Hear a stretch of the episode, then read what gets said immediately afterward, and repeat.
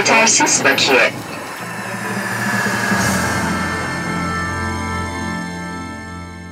Yetersiz Bakiye hoş geldiniz. Ben Yamaç Okur. Serkan Çakarer. Ee, öncelikle sizlerden özür diliyoruz. Uzun bir ara verdik. Ee, sanırım Serkan bir, bir, bir buçuk iki ay oldu mu bilmiyorum. Olmuştur. Olmuştur. Aslında arada bir program kaydettik. Ee, Virtual Frisbee üzerine. Sanal kopya bedeli üzerine. İnşallah onu yine hazırlayacağız. Ama öncelikle herhalde bu program girer Serkan. Evet öyle olur. Şimdi bu hafta e, ana temamız olarak e, aktüel bir konuyu seçtik. Zaten haftanın olaylarında da konuşacağız. Oradan bağlayacağız. E, Türkiye'de e, sınıflandırma ve değerlendirme yönetmeliği var ve bu yönetmelik uyarınca e, her türlü film e, bir takım kurullara giriyor e, ve kayıt tescil belgesi ve e, sınıflandırma e, belgesi alıyor. Bu süreci konuşacağız. E, bu kurulların performansı nasıl, neye göre değerlendiriliyor. Ama istersen ona geçmeden önce Serkan e, haftanın olaylarını konuşalım. Klasik çok birikmiş durumda. E, şu anda e, bu programı kaydederken Berlin Film Festivali devam ediyor. Hatta ödül töreni olacak. E, bu sene e, tek Türk filmi var. E, Ceylan Özşenik'in Kaygı filmi. E, öncelikle kendisini tebrik ederiz. E, büyük bir başarı. Uzun bir aradan sonra Serkan ilk defa tek Türk filmi var. Öyle gözüküyor bayağı. Son yıllarda daha başarılıydık bu katılım konusunda. Yani geçtiğimiz seneye baktığımız zaman 4 Türk filmi, ondan önceki sene 2 Türk filmi, 2014'te 4, 4 Türk filmi vardı. E, bu sene tek Türk filmi olmasını sen neye bağlıyorsun? Yani bunun hani biraz şey de oluyor özellikle işte lobiler mi az, işte sadece politik filmlere mi Türkiye'den yer veriliyor. Böyle bir sürü e, komplo teorisi de var. Hani çeşitli görüşler var konuda. Sen bir yapımcı olarak e, nasıl değerlendiriyorsun? Tek bir Türk filminin. Ya bir kere tabii Türkiye'de bayağı bir politik ortamın ben etkili olduğunu düşünüyorum. Yani bu işte son bir yılda yaşanan olaylar bir takım benim de mesela şu anda uğraştığım bir uzun metrajlı film var. Onun da çekimini ben ertelemek zorunda kaldım. Başka ertelenen filmler de e, bence oldu. İşte finansman konusunda belli projelerin içerikleri dolayısıyla ya da konjonktür dolayısıyla destek alamadıkları gibi bir durum. İşte bunun yavaş yavaş artçı şeyler olduğunu ben e, düşünüyorum. Ben, benim temel şeyim bu. Yani Berlin'in ben Türkiye karşı perspektifinin değiştiğini falan çok düşünmüyorum. Yani oraya giden film havuzu belli sonuçta. Bu sene böyle bir bütün bu her yerde olduğu gibi yani ekonomi de küçüldü, işsizlik de arttı. E, Berlin'deki film sayısı da düşmüş olabilir. Yani bunu genel makro politik ve ekonomik krizin dışında düşünmemiz. Bir film yapmak da çünkü ekonomik bir aktivite. Bu sene özelinde şunu söyleyebiliriz zaten. İşte e, yaklaşık 3 yıldır Festivaller İstanbul'da projesi yürüyor. Benim gördüğüm kadarıyla en e, az katılım gibi duruyor. En azından bu tarz filmler adına. E, bu da tabii işte destekleme kurulu toplantılarının sayısının azalması, e, genel olarak film yapma koşullarının zorlaşması, özellikle bir takım filmler üzerine işte e, filmler üzerindeki denetleme ve baskı mekanizmalarının artması, dolayısıyla sanatsal özgürlüğünün kısıtlanması. Bunu bir sürü şeyle bağlıyız. Ben bir de sana bir ek olarak şey de söylemek istiyorum. Hani yapımcılarla da ilgili bir sorun var. Yani kuvvetli yapımcıların sayısının azalması ve e, yapımcıların film yapmaktaki zorlukları da bence etmen. Yani sonuçta bağımsız e, otör yönetmenler var. Yapımcı olmak zorunda kalan. E, ve tabii çok ağır bir yük bütün bu festivallere başvurmak, takip etmek vesaire. İşte hala mesela Berlin'de dört tane bölüm var. Hangi bölüme başvuracağız? Hangi bölümün başına ne var? Yani bunlar hala tam oturmuş durumda değil. Ee, hani mesela Ceylan'ın da filmi de e, büyük bir başarı o noktada tek başına baktığım zaman. Çünkü e, işte film bakanlık destekli. Onun dışında benim bildiğim kadarıyla bir ortak yapımcısı yok. Ee, İFP ana yapımcısı filmin. Onun dışında Armağan Lale benim bildiğim e, yapımcılarından. Ee, bir de film e, dünya satış hakları satılmış MFPL diye bir şirketi. Bilmiyorum sen çalıştın mı daha önceden? Ee... Yok ama tanıyorum yani bir Alman şirketi. Ee, ben hatta bir tane şey yapmıştım yani o Almanya'daki e, market gösterimleriyle ilgili biraz tuhaf geldiği için. Orada da bir sales agent olmadığını söylemiştim. Sonra o düzeltme geldi Berlin'den. Ee, yani bir e, MPL'da biz anlaşma yaptık diye bir sales agent'ı da var. Evet bir de e, Berlin'de biz ikimiz de bu sene Berlin'e gidemedik. E, ama takip etmeye çalışıyoruz. Hem sosyal medyadan hem de e, arkadaşlarımızdan, telefonla konuşmalarımızdan. Bir protesto eylemi olmuş galiba. Bir videosunu seyrettim. E, işte sanatçılara özgürlük, Türkiye'deki kısıtlamalar vesaire. E, bizim her zaman olduğumuz EFM ortamında işte pankartlar, sloganlar falan olmuş. Biz gitmediğimiz için yırttık. Gitseydik bizden bilirlerdi. evet. E, e, enteresan geldi e, yani bana. E, tabii Türkiye'de yapılamayan protestoların Berlin'de yapılması benim aklıma şey geliyor. Böyle bir protesto olduğu zaman işte müsteşarla Türkiye'de görüşemeyip e, Berlin'de görüşebilmemiz geliyor. Orada biber gazı riski yok tabii yani. Ben de olsam Berlin'de eylem yaparım yani. Ee, önümüzde Cannes Film Festivali var. Bakalım geçtiğimiz sene Cannes Film Festivali'nde uzun yıllar sonra bir ilk film e, Mehmetcan Mertoğlu'nun albüm filmi vardı. Bakalım bu sene herhangi bir Türk filmi e, Cannes'a girmeyi becerebilecek mi? İstersen ikinci konumuza geçelim. E, son dönemde işte bir yaşadığımız politik atmosferin etkisiyle hem bağımsız filmlere hem ana akım filmlere e, ciddi bir linç e, uygulandığını, bir linç dönemi yaşandığını görüyoruz. Eee yani sinemacılar gerçekten bayağı lime lime ediliyor şu anda. Yani eskiden hani bizler edilirdik biraz. İşte imzacı meseleleri vardı falan filan. İşte fakat şimdi artık olaylar Mahsun Kırmızıgül'e, e, Şahan'a falan vesaire başka bir yere sıçramış durumda. E, sen nasıl değerlendirdin örneğin Mahsun Kırmızıgül'ün açıklamasını, e, buna olan e, sektörden gelen tepkileri? E, biz mesela en azından ben şöyle açayım hani sana e, pas atmadan önce. İşte Mahsun Kırmızıgül benim bildiğim kadarıyla işte bir meslek birliği üyesi ve kendi meslek birliği bu konu hakkında bir açıklama yapamadı.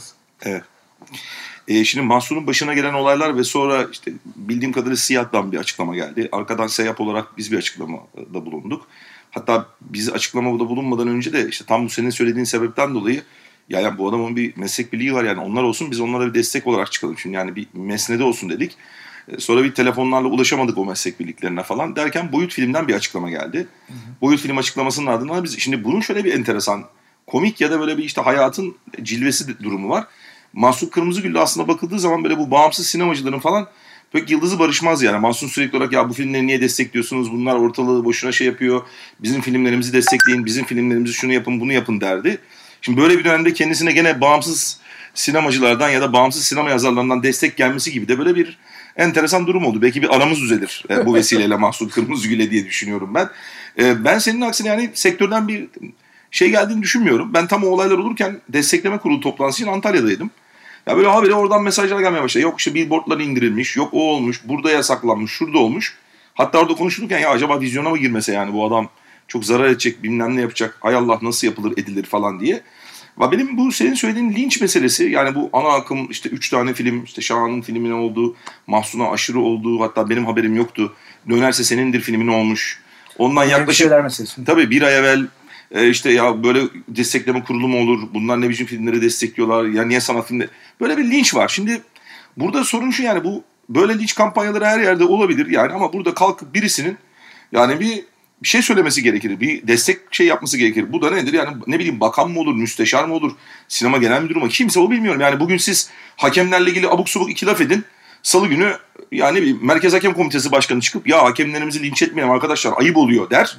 E gerçekten haddi aşan bir şey olduğu zaman da ne bileyim disiplin kurulu bir takım cezalar verir. Şu verir bu verilir orada bir düzen sağlanır. Yani şimdi son dönemde bakıyorsunuz böyle bir takım ne bileyim işte yok şikayet kanallarından, yok BİMER üzerinden, yok bir takım basın, daha böyle bir sağ tandanslı basından falan böyle bir takım haberler yapılıyor. Ya bunlara karşı bir, bir cevap söylenmesi gerekir, bir cümle kurulması gerekir, bir dayanışma göstermek gerekir.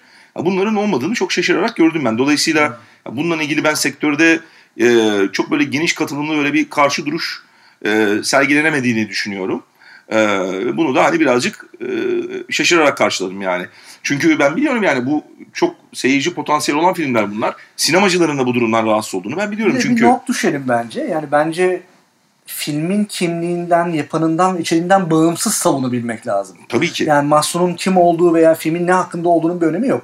Sonuçta bu filmler nasıl gösteriliyor? Film yapıldıktan sonra Kültür ve Turizm Bakanlığı'na gidiyor. İşte İstanbul Telif ve Telif Hakları ve Sinema Genel Müdürlüğü'ne. İşte bu kayıt tescil belgesi için başvuruyor. Bu belgeyi almış. Dolayısıyla yasal izinleri alınmış bir filmden bahsediyoruz. Dolayısıyla bu film hakkında ticari itibar edici yapımcının vesaire kimsenin bir şey almaya yetkisi yok. Yani dolayısıyla bundan bağımsız yapabilmek lazım. Yani Mahsun'un bence işte ödül alma bunlarla hiçbir ilgisi yok. Bunu savunabilmek yapmak lazım. Bu yüzden ben daha geniş potada bir e, aslında örgütlenme lazım. Ee, hani dev, dönem şöyle bir dönem değil yani işte ben Mahsun'un filmlerini sevmiyorum. Onun hakkını işte ana akımcılar bir savunsun. Tam tersine aslında hepimizin savunması lazım. Çünkü bu e, bence ortak bir e, sorun. Ve hani e, bu sorun giderek artacağına benziyor. Yani ben şöyle bakıyorum. E, bu Mahsun Kırmızıgül yapılı, yapılıyorsa e, düşünün artık yani bu kadar popüler bir figür oluyorsa e, o zaman daha neler yapılmaz diye düşünüyorsunuz. Yani. Şahan'la ilgili işte oldu ya. Yok Azeri Büyükelçiliğinden bilmem ne geldi. Ya işte Şahan çıktı Azerilerle ilgili bir açıklama yaptı. Arkadan Güreşçiler Federasyonu bilmem ne yaptı. Adam çıktı güreşçilerle ilgili açıklama yaptı. Derken soruşturma başlatıldı. Ya ne oluyor ya güreş mekanında çekim yapmış çekim izni. Ya böyle şeyler yani bu komik ya, gerçekten. Şeyi hatırlatmak lazım. Bir film kurmaya bir filmdir yani. Sanatsal özgürlük denilen bir şey var yani. İstediğini yaparsın. İşte bunun hatırlatılması yani. gerekiyor yani ve bunu yani ne bileyim sen ben mi hatırlatacağız yani ne bileyim bir üst bir kurulun yani sinemayı temsil eden kurum kuruluş ya da kişilerin çıkıp yani bu garip ortamda e, şu bir şeyler söylemesi. Bu arada şu yeni olan bana şu gibi geliyor Mahsun Kırmızıgül örneğinde. Kişilerin kimliğiyle ilgili bunlar yapılıyordu. Yani içeriklerle ama ilk defa Mahsun Kırmızıgül örneğinde şunu görüyoruz. Aslında ben hani bu yapılanın Mahsun'un filminin içeriğiyle ilgili olduğunu düşünmüyorum. Aslında tamamen iktidarla olan e, söylemi, söyledikleriyle ilgili, dolayısıyla kimliğiyle ilgili olduğunu düşünüyorum yapılanın. Yani bu filmi yapan Mahsun değil de atıyorum belki bu atışmalara girmeyen bir kişi olsaydı bu kadar gümbürtü çıkmayacaktı. Bu daha tehlikeli bir durum bence. Dolayısıyla yani filmi yapanın kimliğiyle değerlendirilen bir durum haline dönüşüyor. Ee, işte bu işte hemen destekleme kuruluna gireyim oradan. Ben son destekleme kurulu kararlarını gördüm. Ee, hani kişisel gözlemim işte yani bir önceki kurula göre daha sinemacılar yönünde kararlar çıkmış ama şöyle bir sorun var. İşte Türkiye'de iki tane e, tabu haline gelen konu e, var. İşte bir tanesi Kürt meselesi. E, son dönemdeki barış atmosferinden de uzaklaşma meselesi. Dolayısıyla Kürt meselesi üzerine yapılan filmler veya Kürt sinemacılar tarafından yapılan filmlerin tamamen aforizma edilmesi, onların hiçbir şekilde desteklenmemesi ve tabii ki işte barış bildirisine imza atan e, sinemacıların desteklenmemesi. İkincisi de hani işte bu başkanlık, işte bu politika, güncel politika, cumhurbaşkanlığı vesaire buraya değen şeyler. Yani bu iki meseleye herhangi bir yerden değiyorsan hiçbir şansın yok.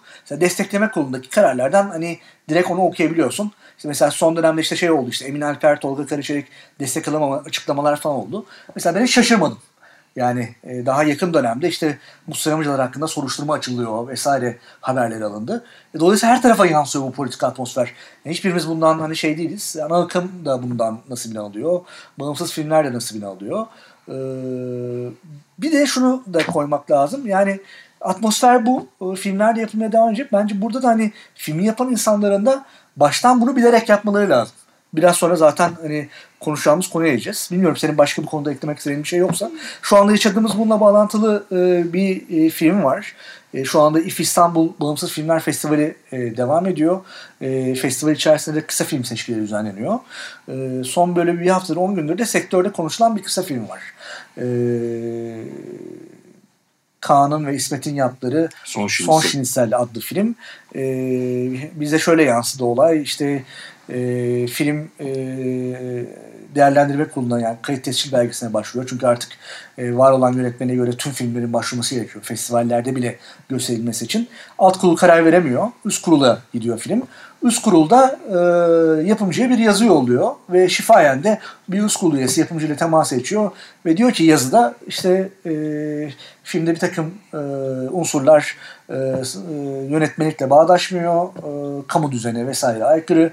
Zaten biraz sonra geçeceğiz hani e, nelerle ilgili olduğunun e, ve işte bu kısımların çıkarılması gerektir diyor çok özetle. E, bilmiyorum hani nereye varacak. Film benim bildiğim kadarıyla gösterilmedi. Gösterimi vardı. E, hani yeni bir sansür krizimiz oldu. Nur topu gibi. E, bu tip krizler de artacak. Yani sonuç yıla baktığımız zaman hani hatırlatmak için söylüyorum. İşte o zamanlar hani tam bu şey de başlamamıştı. Filmlerin festivallerde gösterilmesi için SH'in vergisi alması gerekmiyordu. İşte Reyhan Tuvi'nin filmini hatırlayalım. Antalya Film Festivali 3 yıl önce. İşte 2 yıl önce e, Çayan Demirel'in Bakur filmini hatırlayalım. E, bunlar hani başvurmamışlardı. Demek ki başvursalar zaten şu andaki ortamda çok daha büyük krizler olacak. E, dolayısıyla böyle bir politik atmosferdeyiz. Neticede film e, gösterilemiyor. E, seyircisiyle buluşamıyor ki olabilecek bence bir sinema e, sanat eseri adına en kötü durum. Evet yani sinemacılar tabii ki hani filmde bir değişiklik yapmayacaklarını ifade ettiler. Dolayısıyla böyle dedikleri için de yani fiili olarak Türkiye'de gösterilmesi şu anda filmin e, mümkün görünmüyor. Yani görünen o ki ya, uluslararası bir yerlerde göstererek filmlerini izleyiciyle buluşturacaklar. E, ama işte yani bu ilk uygulama başladığı zaman işte festivallere giden artık filmlerden eser işleme belgesi isteyeceksiniz yazısı sırasında. Ya ben Ankara'dakilerle telefon görüşmesi yaptığımda yani bu ne anlama geldiğini sordum. Ya onlar da ya bizim yönetmeliğimizde işte belgesel kısa film, uzun metraj film ayrımı yok. Ee, biz onu onun için film olarak göndermek zorundayız ama ya biz uzun metrajlı filmlerden tabii ki eser işleme belgesi isteyeceğiz demişlerdi. Fakat geçen zamanda işte bu Antalya krizi arkasından başka politik kırıl, kırılmalar başlayınca o eser işleme belgesi isteme meselesi işte kısa filmlere, belgesel filmlere, uzun metrajlara artık sirayet etmiş durumda. Hatta yani festivaller de zaten filmlere bunu bir ön şart olarak koymaya başlamış durumda. Yani bu uygulama ilk başladığında ben hatırlıyorum bile Malatya Film Festivali'nde falan başlamıştı. Yani ya bizi işte valilik düzenliyor. Dolayısıyla eserleşme vergisi olmayan filmi biz alamıyoruzdu. Artık o bizim hani bayağı yerleşik bütün festivalleri bize işte İFE, ne bileyim İstanbul Film Festivali'ne, Antalya, Adana'ya her tarafı sirayet etmiş durumda ve en son artık böyle hani bir kısa filmlerin de eser işletme belgesi alması gibi işte amatör yapımcı kategorisinden falan filan böyle absürt uygulamalara da Benim bir önerim var durumda. bu konuda. Bence filmleri Türk filmi olarak yapmayalım. Nasıl bazen işte vergiden kaçınma için bir takım vergi cennetleri oluyor. Şirketleri evet. oraya taşıyorlar. Panama, Panama bandıralı evet. filmler yapalım Biz de Panama'da mesela bir Panama filmi olsa. Panama filmi. Çünkü o zaman yönetmekten muaf olarak Panama sen, filmleri yarışması sen, olsun. Sen, sen yaş, başlat bence yazışmaları Panama Sinema Kurumu'yla. Ya biz filmlerimize Panama bandırası koymak istiyoruz diye. Birdenbire festivalleri Panama filmleri domine etsin. evet. O zaman da bizde yönetmelik şey değiştirirler. Yani Türk filmleri ve Panama filmleri eser işleme belgesi almak zorundadır şeklinde döner tabii. Yani o da öyle olacak. Ama yeni bir ülke buluruz. İlla ki, illa ki. Güzel, iyi fikir bence. Bence böyle yaratıcı çözümler bulalım. İstersen hemen bu hızla buradan şeye girelim. Ee, bu eser e, işletme belgesi olayına girelim. Ee, işte bu 11. programımız aslında hani bizim kendi hayatımızda çok yer edinilen bir konu. Çok sık çünkü örnekleri var. Dolayısıyla hani bir bu olay nasıl, bunun prosedürü nasıl, bütün bunları konuşalım. İstiyorsan ben kısaca şeyi hatırlatayım dinleyicilerimize. Nasıl oluyor? Türkiye'deki düzen, uygulama nasıl? Şimdi bir sinema eseri, dediğim gibi uzun veya kısa olması veya türü önemli değil. Bir kayıt tescil ve eser işletme belgesi almak zorunda. Bizde bu belgeler tek bir belge. Normalde aslında yurt dışında sınıflandırma ayrı bir şey. Bir filmin kime ait olduğunu belirten bir belge ayrı bir şey. Hatta kayıt tescil belgesi de zorunlu bir belge değil. Ama SHM belgesi zorunlu, zorunlu bir belge. belge. Ama işte tek bir belge olduğu için kayıt tescili de zorunlu hale gelmiş oluyor. Aynen. Yani. Yöne, şey uygulama şöyle. E, şimdi Ankara'da aslında Kültür ve Turizm Bakanlığı ama sektör İstanbul'da olduğu için İstanbul'da e, telif hakları ve sinema genel müdürlüğü var. Aslında bu genel müdürlükler ayrı genel müdürlükler. Ayrıldı bundan sanırım 5-6 yıl önce. Fakat ayrılmasına rağmen e, bu bu belge sorunundan dolayı sanırım İstanbul'daki birim tek bir birim olarak e, yönetiliyor.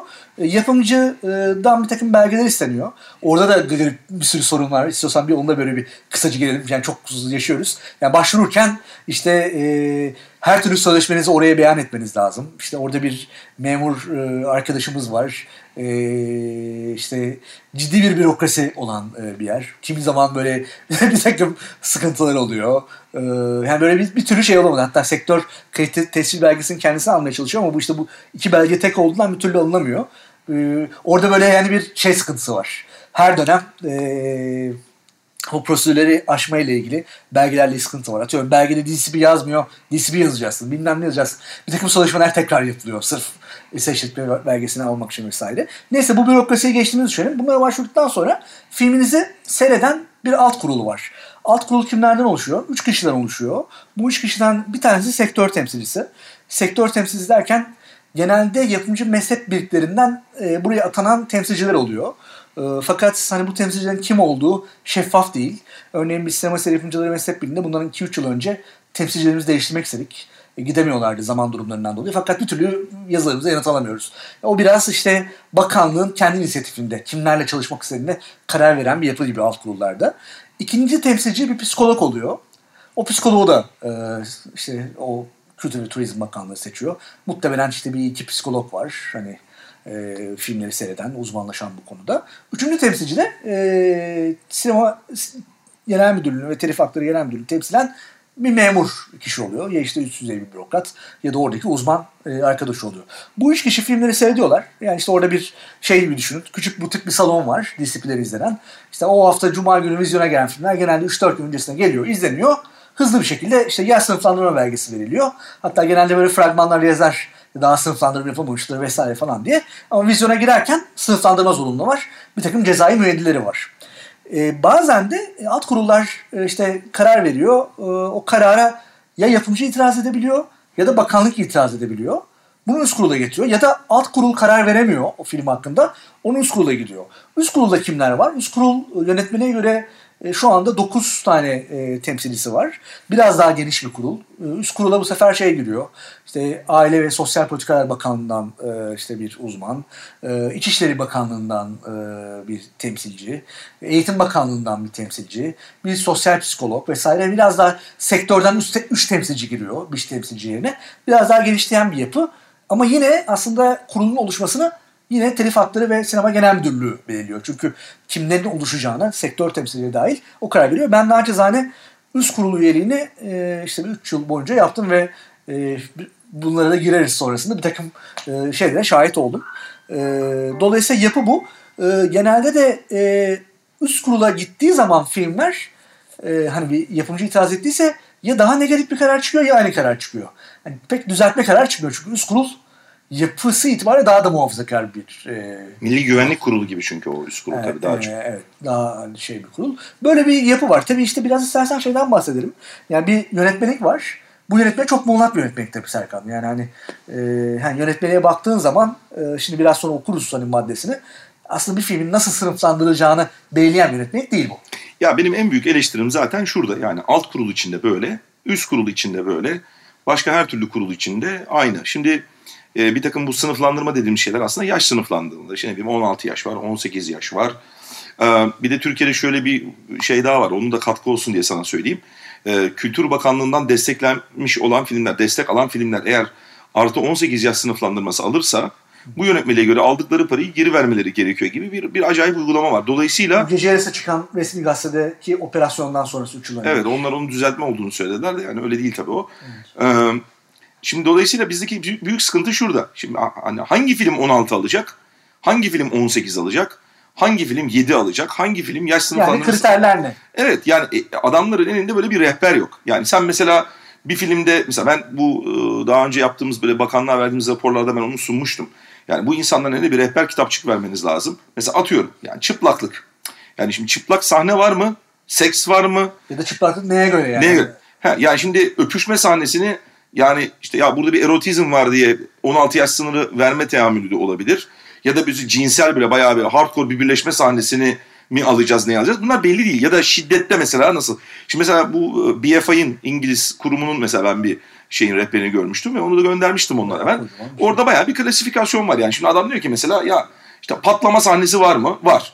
Ölen var mı? Var. Kopan kol bacak kan var mı? Var. Bunların üç ayrı kategorisi var ve dolayısıyla aslında o kurulun üyelerine genelde bir subjektif değerlendirme yapma büyük oranda imkanı tanıyan bir şey. Çünkü sonuçta yani yani çıplaklık vardır ya da yoktur ama yani çıplaklığı olmayan bir level'a taşımak mümkün değil. Şiddet patlama vardır ama siz patlama olan bir şeye kafa kollar kopuyor, kan görünüyor şeyi vermeyebilirsiniz falan yani detaylar. Dolayısıyla oradaki insanların kendi e, objektif e, olmaları sağlanıyor ve kendi subjektivitelerine çok az alan bırakılıyor. Dolayısıyla da yani kurulda A adamı olmasıyla B adamı olması arasında e, bir yaş ya bu yaş sınıflandırması gibi bir problem oluyor. İki filmin yapımcısı olarak size de ben bu filmi verdim acaba ne çıkacak abi gibi bir sürpriz olmuyor. Üç yani bir ülkenin sosyal ve politik konjonktürü, iklimi bir yerden bir yere gittiği zaman yaş sınıflandırmalarının değişmesi, oradan öbür tarafa taşındığı zaman şey yaş gruplandırmasının farklılaşması gibi bir bir e, keyfilik ortamına imkan vermiyor. Çok Ve bu bir ciddiyet, bir endüstri için bir ciddiyet. Ee, yani bunun böyle Amerika'daki gibi versiyonları var. Ya aslında zorunlu sınıflandırmanın olmadığı ve o sınıflandırmayı aslında özel kuruluşların verdiği. Hani bu bütün filmlerin fragmanında falan görürsünüz. Başına böyle bir yeşil ekran çıkar. MPA şu bu falan filan diye. O mesela alınması zorunlu bir belge değildir.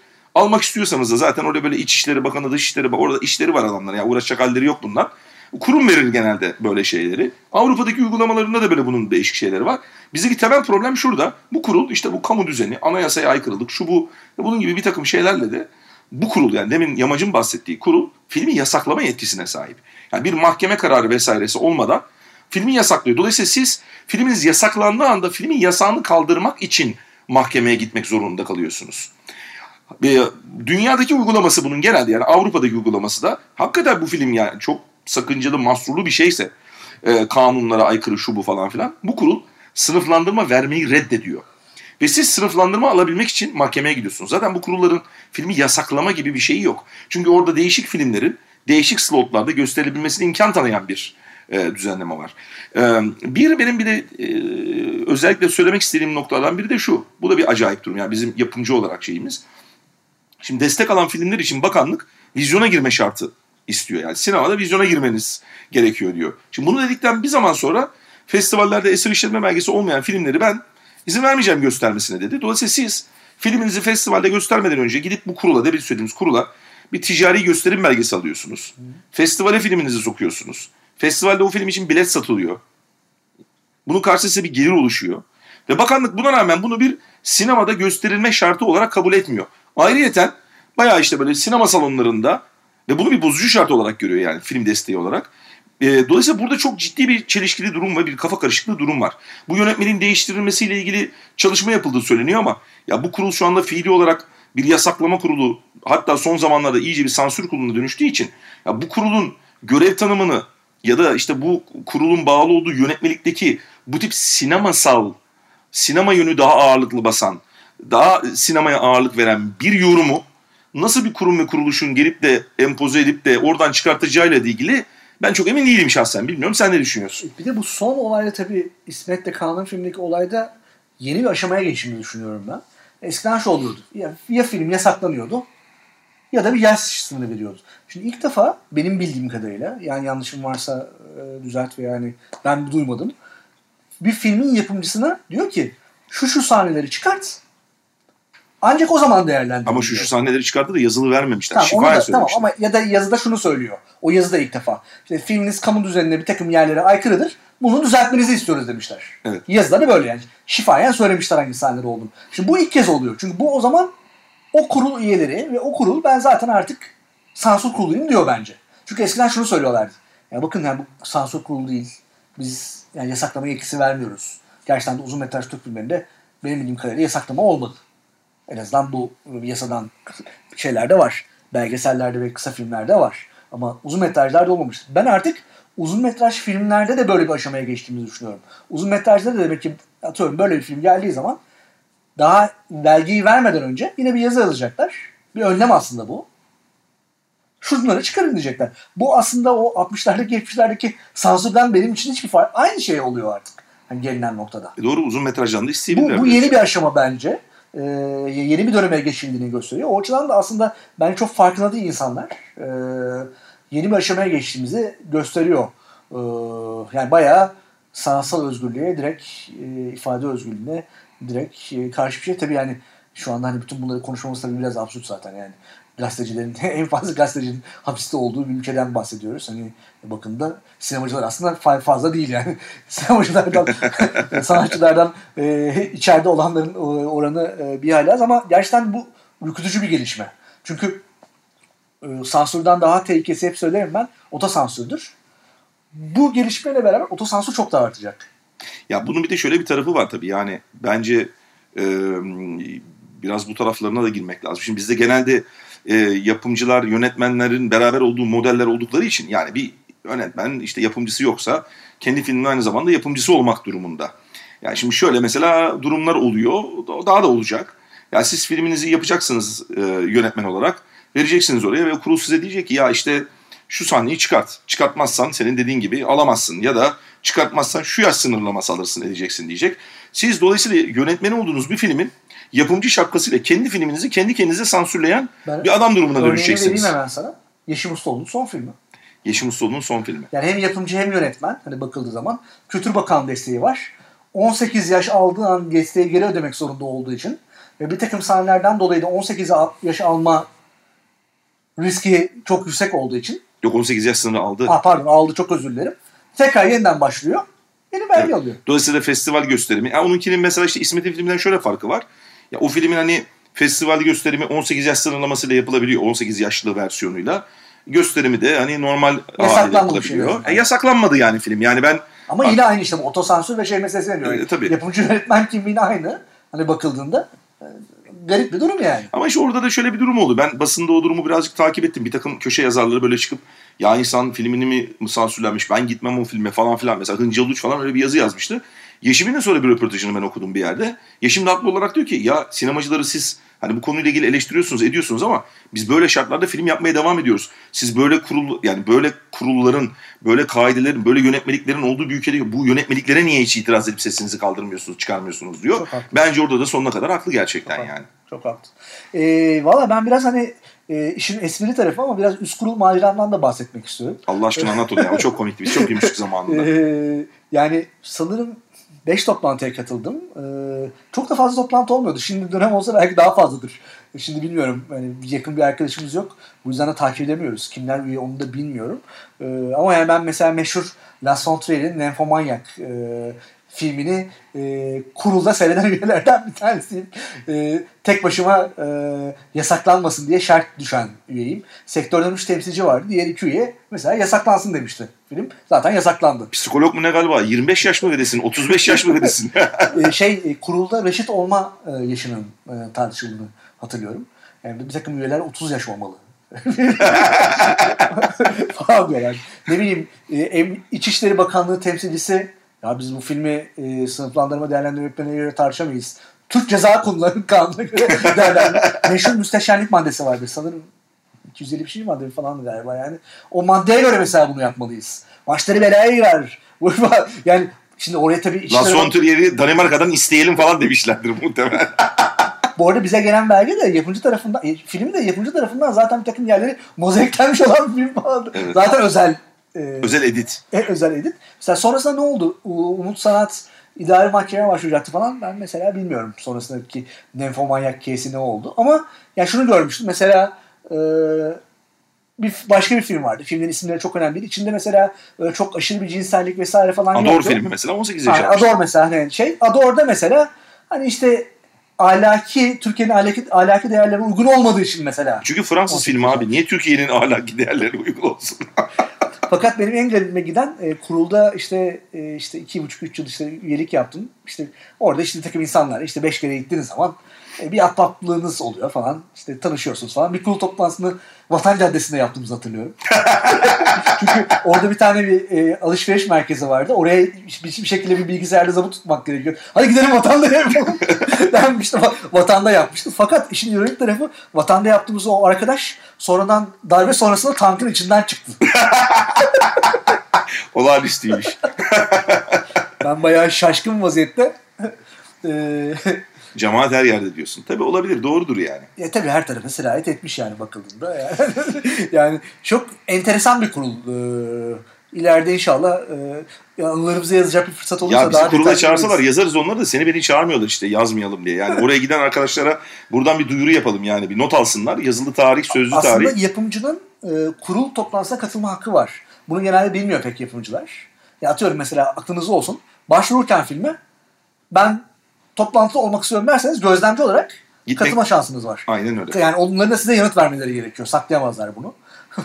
Tabii sizin yanınızda konuşurlar mı onları onları bilemiyorum ama eee, şey dolayısıyla üst kurul gerçekten hani anlattığım gibi çok daha muhafazakar bir kurul eee, bakıldığında genelde çünkü şey oluyor yapımcı itiraz ettiği zaman güzel bir şekilde değerlendirir belki karar geriye düşer falan tam tersi bir durumda. Bu yüzden genelde hani eee, bana eee, tavsiye nedir diye sorduklarında ben üst kurula genelde pek gitmeyin derim. Zaten orada da dillendiriliyormuş ya üst kurula giderseniz daha kötü olur. Biz alt kurulumuzu koruruz gibi böyle bir şey varmış. Neyse. Bir de şeye değinmek istiyorum. Ee, Şimdi sektör üyeleri var bu kurul içerisinde. Benim en garibime gittiğimde aslında üst kurulda o olmuştu. Sektör üyelerinin sinema dışı değerlendirmesi olmuştu. Bu tabii hani destekleme kurulunda da görüyoruz, başka kurullarda da görüyoruz. Bakımda bana aslında en acı veren o oluyor.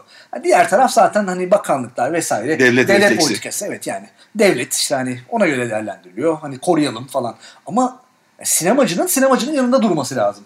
Bir sinemacının bir sinema eserini yasaklaması, bunun arkasında böyle durması Ve sinemasal argümanlar olmadan bunu Evet, yapması. yani bu, bu, bu, bu gerçekten iğrenç mesela. Yani Çok pespayelik. Yani bu insanların yüzüne bakabilmemiz, konuşabilmemiz falan hani e, o insanlar mesela nasıl rahat uyuyabiliyorlar mı? E, Nasıl düşünüyorlar? Nasıl sektörde iş yapabiliyorlar? E, hani yasaklamadan bahsediyorum özellikle. E, çünkü bizim zamanımızda şu anda bilmiyoruz kurulda yasaklanan filmler var mı ama işte yasaklandı. Filmler yasaklandı. Ama işte burada sorun şu yani o kurula giden insanların ne kadarı mesela bir- ben kurula falan hayatımda davet edilmem yani muhtemelen. E ben ona rağmen işte yani bu durumlar olunca yani sektördeki bir iyi kötü işte çalışan eden biraz düşünen bir insan olarak gidip böyle bir uluslararası teamülleri biraz şey yaptım. Şimdi bari en azından oradaki yer alan insanların yani sektörden yer alan insanlardan bahsediyorum. Bununla ilgili bari birazcık kalem oynatsınlar. Bir takım modeller oluşturmaya çalışsınlar. Yani e, anlatabiliyor muyum? Böyle bir çalışma yaptıklarını böyle bir birikim olduklarını ben zannetmiyorum insanların. Naçizane benim böyle bir düşüncem var. Bir de bizim bilmediğimiz tabii bayağı diviller falan yasaklanıyor. Mesela ben öyle bir iki toplantıya katılmıştım. Ee, Tinto Brass vardır meşhur e, işte erotik filmler, işte soft pornolar vesaire. Ee, ama bu işi daha sanatsal tarafıyla da yapan bir adam. Mesela onun böyle bir DVD'ye çıkan bir filmi vardı hatırlıyorum. Seyredilmişti garip bir ortam böyle. Tek kadın. Tinto ile- Brass mı seyrettiniz abi? Tinto Brass seyrettim. olağanüstü. ya ben ben yazdırayım kendimi ya. Olağanüstü. Yani Ee, Tinto Brass'ı mesela DVD'ye çıkmasın diye yasakladılar. Abi yani ya bir yandan dij- dijital çağdayız. Yani her türlü porno bilmem ne her tarafta var. Tinto Brass'ı yasaklıyorsun. ama böyle bir ekibin Tinto Brass seyretmesi olağanüstü bir görüntü ya. Ya bunun bir filmini yapmamız lazım abi senden. Mesela Tinto Brass'ı seyrediyoruz. Arada böyle çıkıyorlar. Dışarı girenler çıkanlar. Olağanüstüymüş ya. Durum böyle. Yani e, bakalım nereye gelecek. Bu arada e, işte telif hakları kanunu ile ilgili çalışmalar devam ediyor hala. Ne durumdayı bilmiyorum. E, işte arada böyle bir takım haberler geliyor. Girecek. Çünkü telif hakları kanunu değiştiği an muhtemelen sınıflandırma değerlendirme, işte sinema gelen sinema kanunu falan bunların hepsi birlikte böyle bir e, dizi halinde e, değişecek. Ama kuşkusuz yeni bir yönetmenlik gerekiyor. Çok daha ayrıntılı. E, bütün bu işaretlerin nasıl verileceği, nasıl Yeni ve biraz daha sinemaya yönelik tabii yani sinema yap, yapabilmenin önünü açan bir yönetmelik gerekiyor. Filmleri göstermeye yönelik bir yönetmeliğin olması gerekiyor. Bakalım ya biz gene çalışmaya, konuşmaya, yazmaya, çizmeye, sizlerle paylaşmaya devam edeceğiz. Evet çok teşekkürler. Bu arada hani bu konularla ilgili katkınız olursa e, katkılarınızı bekleriz. Hani hem Twitter, e, Facebook veya işte e-mail üzerinden. E, bundan sonrasında Serkan'la konuştuk. Yeni yılda biraz daha düzenli yapmaya çalışacağız. Bu konuda size böyle bir söz vermiş olalım. En azından bu yaza kadar, Haziran'a kadar böyle bir haftalık periyotta elimizden geldiğince programlarımızı kaydetmeye çalışacağız. Bir de bir e, genel değerlendirme sözü verelim. Ee, yani yakın bir zamanda böyle bir yıllık 2016 yılını değerlendireceğimiz bir genel değerlendirme programıyla da karşınızda olacağız. Teşekkürler bizi dinlediğiniz için. İyi haftalar. Yetersiz bakiye.